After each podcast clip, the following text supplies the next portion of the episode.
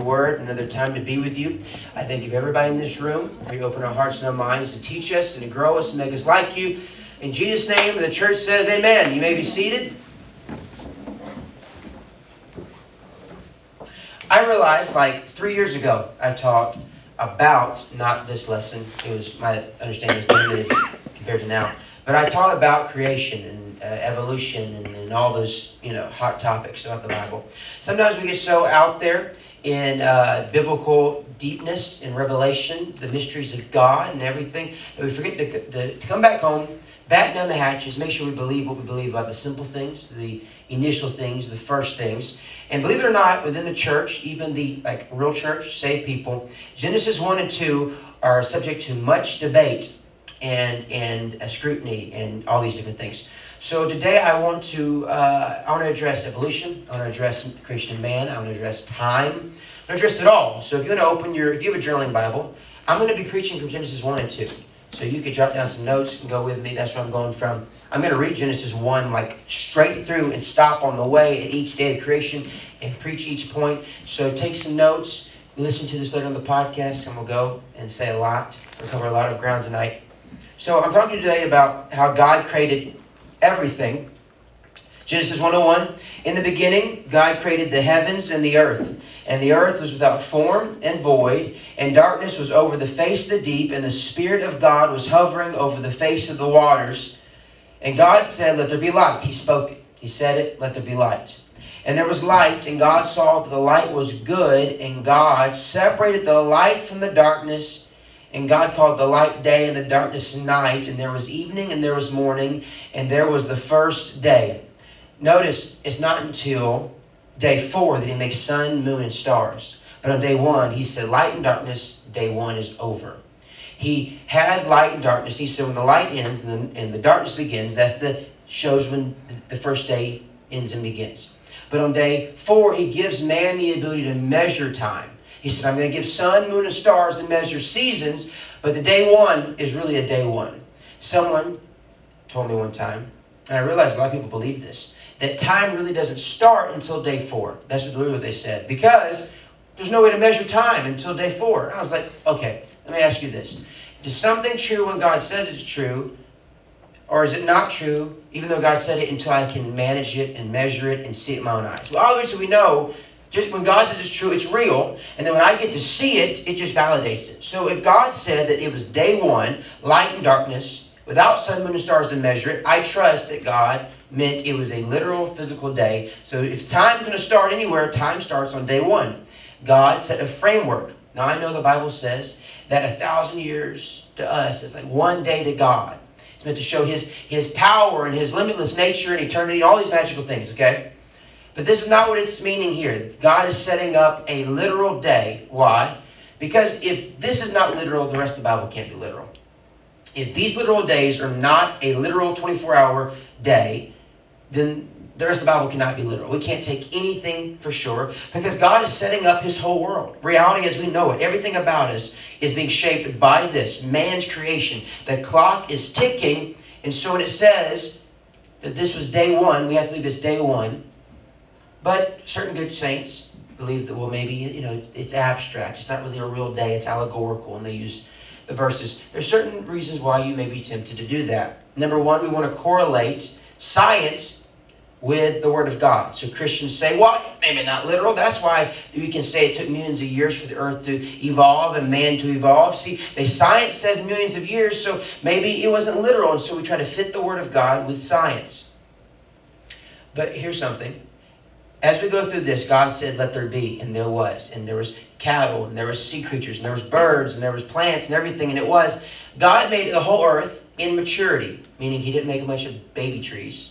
He said, in day three, He spoke, and then it was. On day He spoke, and there was. He spoke seeds and there was trees. It said that there was maturity and growth. He didn't wait to say, I'm going to speak the propensity or the ability. He said, there's, there's cattle. There's not a bunch of eggs laying around, and all of a sudden you have reptiles one day. He said it was by the end of that day. God made Adam as a man. You know why he made Adam as a man? Because God made Adam, and then like shortly after he gave Adam a woman and said, Be fruitful, multiply. He gave him a command that he had the capacity to do. He was not seven years old, he was made in maturity. So if I'm a secular scientist and I'm trying to understand creation without the Bible, and I reverse engineer and try to measure out how long it took for this earth to become in the state that it is, if God made everything a maturity and I didn't realize that, then you could see why my timeline would be off, given all the other errors. God didn't make everything small and tiny. He went ahead and made it all maturity, and so they're measuring from the wrong beginning. Okay? Also, a worldwide catastrophe like a flood that reshaped the whole earth and made mountain ranges and ravines and, and canyons over a, a very dramatic period could reshape and age the world dramatically. So if you don't believe in God, but you're looking at the ruler and saying this doesn't match up, it's because you're not taking into account. The Bible explains itself. Okay? Explains the flood and everything going on. So we have to believe, though, that it's literal, that it's a literal day because it falls apart. The whole Bible will not stand up. The genealogies in the Bible are meant to help you count down to Jesus.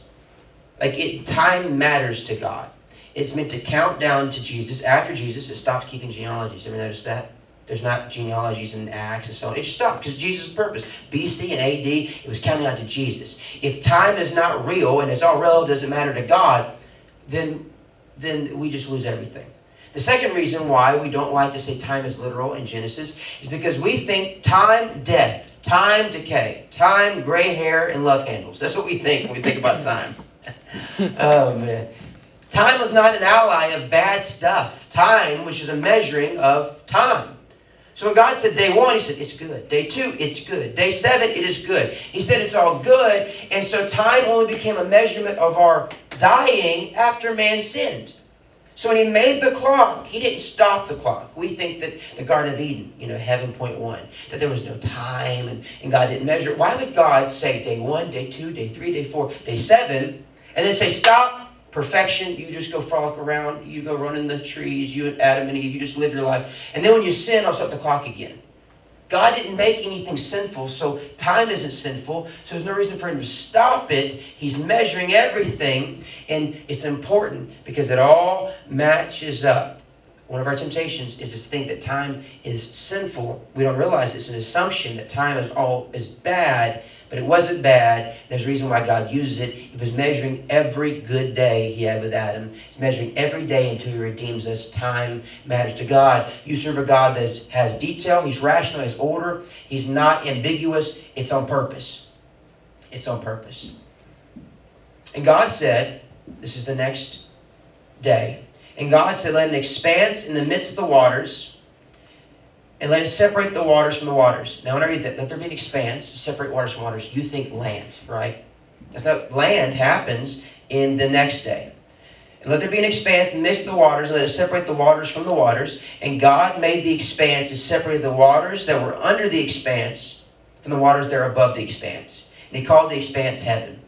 Next day, he says, Now all of the water that's below heaven, I want land to form and separate it. And he called the waters seas, and he called the land earth. But in the second day, he separated water above from water below, and he called the separation heaven. He made an atmosphere. This is very important, okay? That means some kind of water is above the heavens. And then there's water as you know it, like rivers and oceans and like drinking water below the heavens, that land is within. What is this water? You ever read that get confused? Like, what, the KJV says firmament, separate the waters of above and waters below. What is he talking about? Well, that answers the question about time. Well, Merritt, if time is real, then why do you see crazy numbers like people living forever? People like 900 years old. Noah, 900 years old. Adam, 900 years old. And we don't live that long. What's up with that? Biblical theologians, biblical scientists, scientists that believe the Word of God is inerrant, they believe the waters above is God describing not literal like floating waters, but vapor, water in a different form. The same water that forms clouds, that there was a thick canopy. It's called the canopy theory. That God gave us a sky, an atmosphere, but above it was a thicker atmosphere than we have today. Okay? Whenever it said that the world was being flooded in Noah's time, it said two things happened. The waters of the deep below the earth cracked and came out. But scientists say, well, it couldn't rain enough to flood the whole earth. Well, then it said, and the windows of heaven were open. and water just fell out. What they believe happened was is this thick atmosphere condensed like a cloud like we see and it dropped rain. Imagine a whole imagine a whole cloud covering the whole earth and how much rain that would cause. They found tropical plants in Antarctica. Even secular science will tell you that the whole earth used to be tropical. And they're like, I don't know how that could have happened. Like, I don't know, maybe the ice age is what they think. Well, the whole earth could be tropical if a thick atmosphere insulated the whole planet and caused a greenhouse effect. I can tell you're trying to, a greenhouse effect, we're booking. Ever been in a greenhouse? Ever been in your car on a hot day? It is hot, it is toasty. It can even be cold outside, but it's warm in your car because the sun causes a greenhouse effect. And what the Bible is trying to tell us is there was a greenhouse effect. The whole earth was tropical, it was amazing. And then he dropped it to condense to punish the earth. Here's another thing why we believe this. And it gets back to time. Stay with me. They were all told, God told Adam and Eve, I want you to eat of the plants. He said, All the plants are your food, not the animals yet. They were vegetarians. After the flood, Noah gets off the ark, and God immediately says, As I gave you all the plants for food, I now give you the animals. Why does God care what you eat? Because we know now that your cells are damaged by the sun's radiation. And we know that protein from meat rebuilds the cells, that protein, amino acids are the building blocks of the cells. And so now you need it in your diet. What God was telling them is now you're exposed and you now need this in your diet. It's very intentional. Vegetarians living in this protected world, afterwards, now you need to eat meat. When you don't believe me yet, when you see the lifespans, let me tell you Adam, 900 years old. Noah, 950 years old. After the flood, Noah's son, one generation later, Shem, he lives 200, 350 years less. His son, 437. His son, 433. His son, 464. And Peleg, five generations later, only lives 200 years. It's dropping. If you lived 900 years and your kid died half the lifespan, you think something's up. It dropped dramatically. Imagine if your great great grandkids are only living 25 years, you would think something is wrong. It was because they now were exposed to a harsher world. God made the world of perfection, and sin was taking its toll. And one of the biggest causes, consequences of sin, was God took off the protection and He allowed this world, this universe He created, to begin to take its toll on man and begin to die. Their lifespans drop dramatically because they begin to live in the world that we know now and it caused them to age quickly. So, me and Silas were talking about this the other day about time and, and, and so on and so forth. Their calendar was different than our calendar. I looked at what the margin of error is. The margin of error for the Hebrew calendar is 388 days, 355 days, 330 days. But every time theologians and rabbis talk about it, they always had a calendar that was within about 30 days from our modern calendar, 30 days within the, the Roman Judeo Christian heritage calendar that we have. So let's count the margin of error. So when you're reading the genealogies and you're looking at time, here's how you know how accurate you are compared to your Bible. It's not that the Bible's wrong, it's just using a different calendar than you are, okay? So the margin of error, let's say the, the Hebrew calendar is 30 days longer than our year, okay? 30 days longer. It would take 12 years for 30 extra days on each year to account for one year. So every 12 years, somebody is going to be one year older than what our calendar says they should be. If you go and it's say their year their calendar shorter than us, every 12 years, 30 days shorter, they're going to be one year younger than what they would look like on our calendar. Would that cause a big difference? Would that make the whole genealogies fall apart? Well, if someone is 80 years old on our calendar, they'd be 86 on their calendar. Six year margin of error. If if if someone lives to 800 years old, they'd be 866 years old on our calendar, 860 years old on our calendar. So really, nobody's living that long anymore. People stopped living that long well before Jesus. And so the longer the Bible goes on, the more it gets closer to our calendar. So when you read it, when you think you think you see an error, you don't. Just realize the Bible wasn't written in English for an American audience. It was written initially for our great great ancestors of faith. So you use that lens when you see that and now when you look at Jesus and you look at the disciples and you look at all these things, there's like two or three years could be off. You get the 900s back then. I mean, you know, instead of 900 years old, he was like, you know, he was like 840 or something. It means they're old, so you understand the idea. But I want to make you understand that it's not, you can't just say, well, time's relative, it's wrong, the Bible's inaccurate.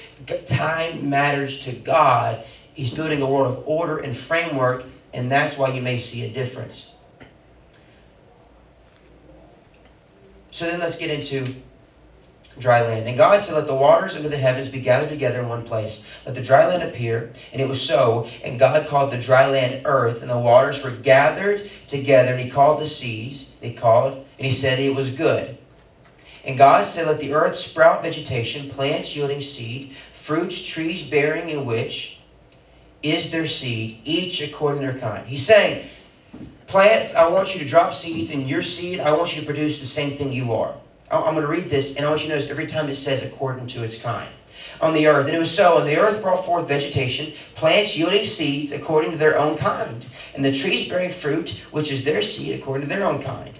And it goes on and on and on. He says, on the fifth day, skipping down, let the water swarm with swarms of living creatures. Let birds fly above the earth and the expanse of the heavens. And God created great sea creatures and every living creature that moved in the waters according to their kind, and every winged bird according to its kind, and so on and so forth. says about the land animals, cows, cattle, according to this kind. Okay, what does that mean?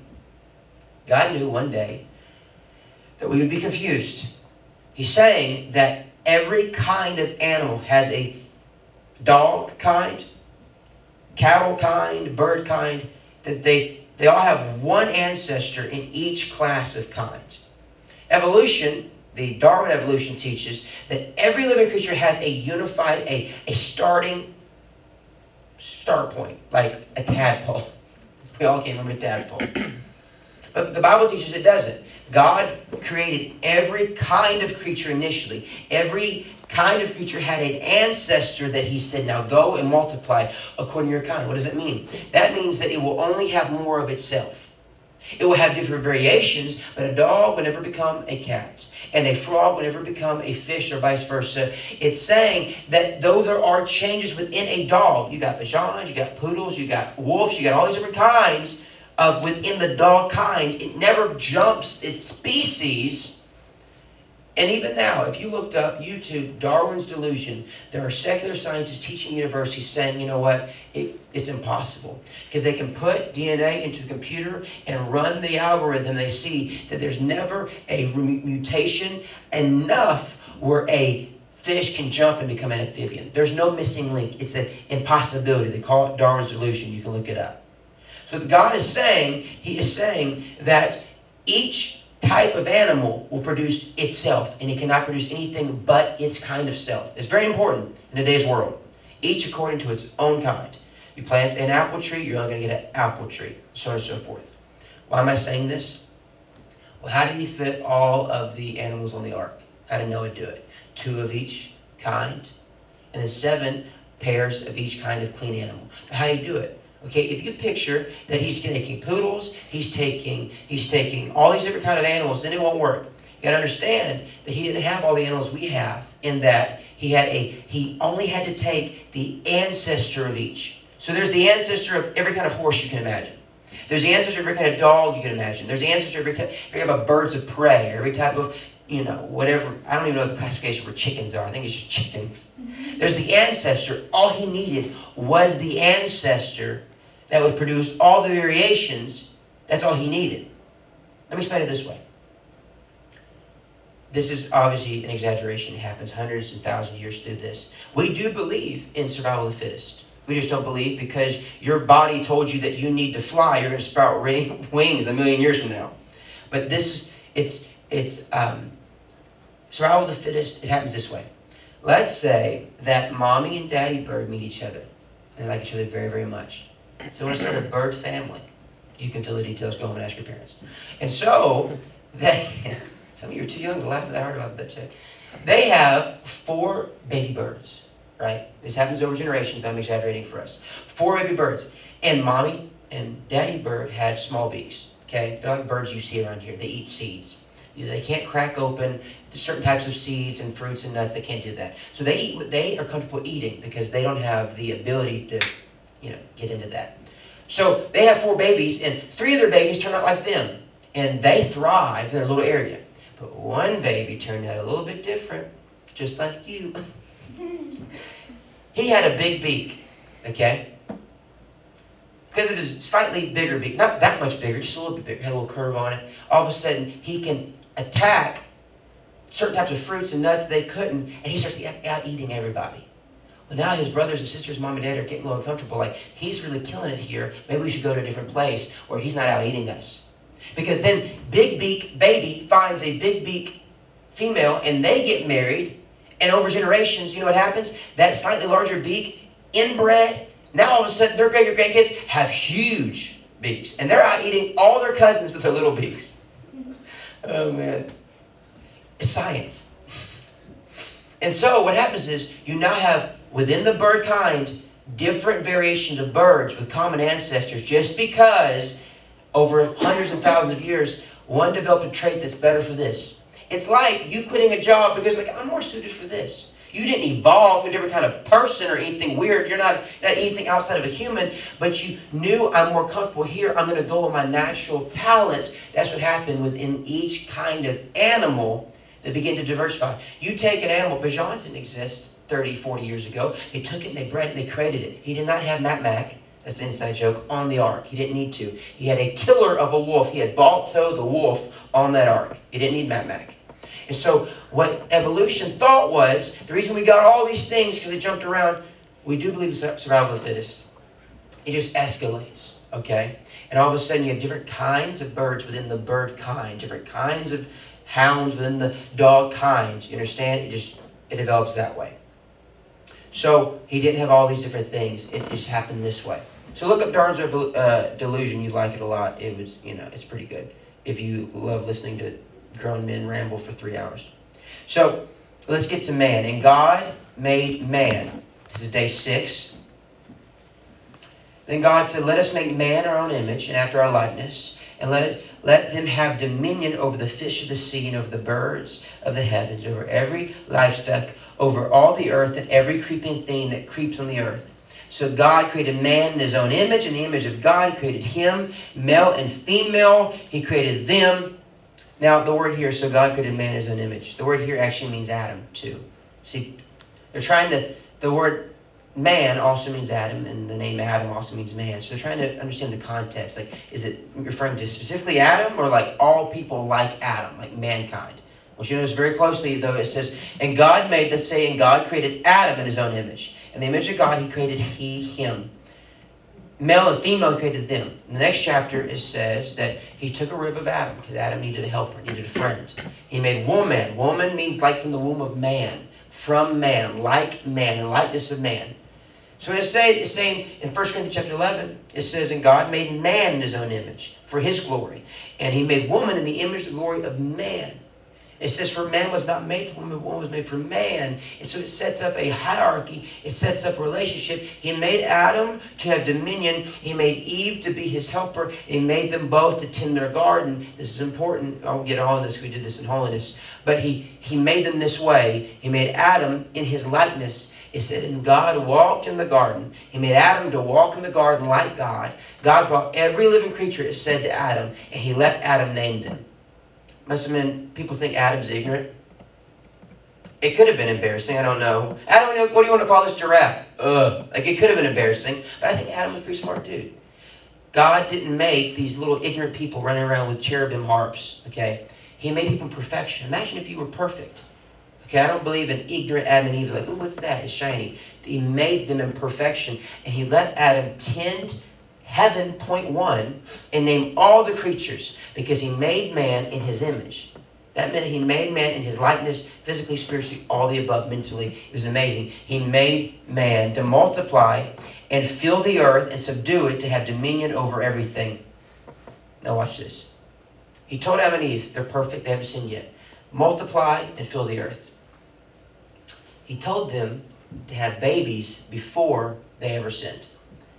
People get this idea that sensuality, sexuality, it's only sinful. That these ignorant two little teenagers running around the, in, in perfection, and they had no idea that when they ate of the knowledge of good and evil, all of a sudden they realized what, what, what sex was. All of a sudden they had a eureka moment. Listen, it was a gift from God in perfection. It wasn't a symptom of sin. We're so raised in, in a good pursuit of being pure. Sometimes we let our minds go the wrong direction and we think they only were given the permission because it's icky and yucky. Actually, it's a gift of a perfect garden. God gave them the gift of it. To be fruitful and multiply. Here's where time is important. Okay? It looks as if, I believe, Adam and Eve did not have kids in the garden, even though God gave permission. Well, why? Why would they not have kids? What makes you wonder, how long were they in the garden? You know? If God said have kids and they hadn't kids, maybe they were in the garden that long. It says that Adam and Eve had Cain and Abel after they left the garden. Okay? And we know that Cain was her first child because she said, Behold, God has given me a man. Like God, it's a big deal. God gave me a boy child. Wow. What do you do? So Abel's her second child. They had Seth after Cain killed Abel because she said, For God has seen me and known me and helped me in the situation. She gave me Seth. Why is Seth important? It tells us how old Adam was when he had Seth. It said that Adam was 130 years old when he had Seth. Didn't I tell you that God, why would God stop the clock? 130 years old when he has his third son. Cain and Abel were probably adults, right? I mean, they're old enough to pick up a rock and kill one of them. So they're adults. So let's say within 130 years, Adam was in the garden with Eve. From one year to 130 years. But then you have to subtract out how long are Cain and Abel, how old are they whenever Cain kills Abel? So you have to subtract out their lifespan within the 130 years because they had Cain and Abel after the garden. So then you see they're, they're in the garden maybe only 100 years at the most, but probably less. Let's say that Cain and Abel are older because they live longer and they're having kids at 70 and so on and so forth. What happens if they were older and they had Seth later in life? Then you subtract even more. All of a sudden you see maybe that they weren't in the garden that long. Maybe it just happened quicker than we understood, and that's why they didn't have kids. But time is important. And what we can say confidently is this is that Adam and Eve lived in the garden no longer than that time will allow. Because when God said day one, day two, day seven, and Adam was alive, he said he lived 130 years. You got to believe the Bible really means he actually lived 130 years. That every year in the garden was counted for. And so the only reason why we believe anything other because we want to fit evolution of millions of years in this ambiguous slot in perfection in the garden. Have you heard that before? Like we don't know how long they're in the garden. Could, they could have had evolved and all these different things.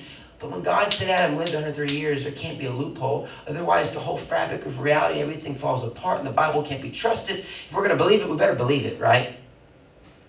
And Adam lived 130 years, and he had Seth. So it shows us that they could have been in the garden as little as one year, two years. My personal opinion is they weren't in there that long. Because the longer they're in there, the worse, I mean, the worse it gets, really. I mean, the fact that they could have learned, they could have understood, hey, this guy Satan's been creeping around a long time, talking weird stuff. I, it, just, it looks and feels as if, personally to me, they went in there that long, and that's why the story is so tragic. He had just given them a gift, and they squandered it so quickly. So, we, we go into chapter 2, and it says in chapter 2, verse 5. And when no bush of the field was yet in the land, and no small plant of the field was, had yet sprung up, for the Lord God had not caused it to rain in the land, and there was no man to work the ground. And a mist came up and watered the whole face of the ground. If you read this out of context, you think he's saying the whole earth had no plants. But it's saying that a part of land, an area, a valley of sorts, didn't have any plants. Because in day three it says, Let the seeds bring forth life, and then he said, And they brought forth life, so it was good. So the earth is growing, okay, on day three. This is happening on day six. Because then it says, and he formed man. Why am I teaching you this? Why is this important for your life? I get it, okay? Why is it important? It said, and then after he formed man out of the ground, you know, we say man's special, right? Man's not like animals. But you know, when you hear science, like, man, we're like really closely related to pigs. You've heard that before. Or we're really close related to chimpanzees. And then people get confused, like, are we? I don't know, but, but that's confusing. Why are we made that closely? It said, and God made every land animal out of the ground. And then it said he made man out of the ground. The reason why we share common traits with other land creatures, we all come from the same beginning. What was different about man, though? Said, "In God breathed life into man." That's the difference. Soul, sentient being, significance, eternal being. He breathed that into us. But the reason why your body, scientists say you came from this or that, they see similarities, is because you all came from the earth, so there are similarities. God used a good thing. He's like, I've been, I'm pretty intricate. He used, there's a commonality in all of his creation, but what's special about us, he breathed his life. He breathed existence as he knows it into us so we can be in his image. That all being said, he didn't make the Garden of Eden until after he made man. And it said he made man, breathed life into him, then he caused in this barren place, he caused life and trees to spring up, every good thing, and He put man in the garden. I'm teaching you these things because there is a false spiritual idea that creeps into the church that being more spiritual means that you hide out in the wilderness and you don't care about your job, your finances, your spouse, your family, that you just give your time to prayer and fasting and you don't take care of anything logical, anything common sense. And you hear this a lot, especially new converts struggle with this. That to be more spiritual, I, I just fleece this world. The early church did it. Paul said, Go back to your work. Stop waiting for the rapture to happen. You're going to be broken hungry. That's not what God wants you to do. He said, To eat, you must work, Paul said. When you read all this, this is your promise too. This is the contract God signed with man and woman. He said, I am giving you dominion, meaning that you can do what you want with it, but be a good steward of it if we're not careful, crazy stuff will creep in. Like, you know, some people think trees are like, have more rights than you do. He said, I've given it to you to eat and to steward and tend. Some people believe in our world right now that animals have more rights than you do, more rights than an unborn child. The Bible says that we have dominion over every creature to do what we want, and now we can eat them. These are important things, believe it or not, because your, their great great great grandparents would have been shocked their kids are like holding up PETA signs. Okay? We have dominion over it, but that also has responsibility. No matter what garden you're in, God will not give it to you until He makes you to be someone that can tend it. He made man, then He gave him the garden. Let me make it plain. Your life as a whole, your relationship with your family, your relationship with friends, your relationship with your future spouse, your ministry, your job, your career, everything is your garden. This life, your job, it's all a garden, and God is demanding that you tend it. That God demands that you have personal responsibility. I know it sounds self explanatory, like duh, but I'm trying to sow some seeds so weird things don't get in our lives. It's God's will. He said, if you don't feed and provide for your family, He said, you're worse than an unbeliever. These things, being more spiritual does not mean you're less physical and you're not a hard worker and you don't take care of your business. God would never want you to put your family or yourself in an illogical position. God believes in hard work, believes in tending your garden. Work was not a symptom of sin. He said, Adam, I've given you perfection. Now work on it and tend it. Okay? So, different areas of your life. You think God being more involved means less work for you. Like, if God's in my marriage, I'll have less work. And if God's in my ministry, I'll have less work. And if God's in my mind, I'll have less work. And if God's in our church, we'll work less. No, no, no. You're going to work every day. It's hard, but it's a gift. It was the pain and the suffering assigned to work that was a symptom of sin. But the act of work and exertion was a gift from God. He said, I gave you a garden and now you got to tend it. We've been given a chance to have dominion. I'm telling you that when you walk in with God, Need you understand that this whole world, physical, spiritual, emotional, you are bearing his nature. As God governs this world, he wants you to govern as well.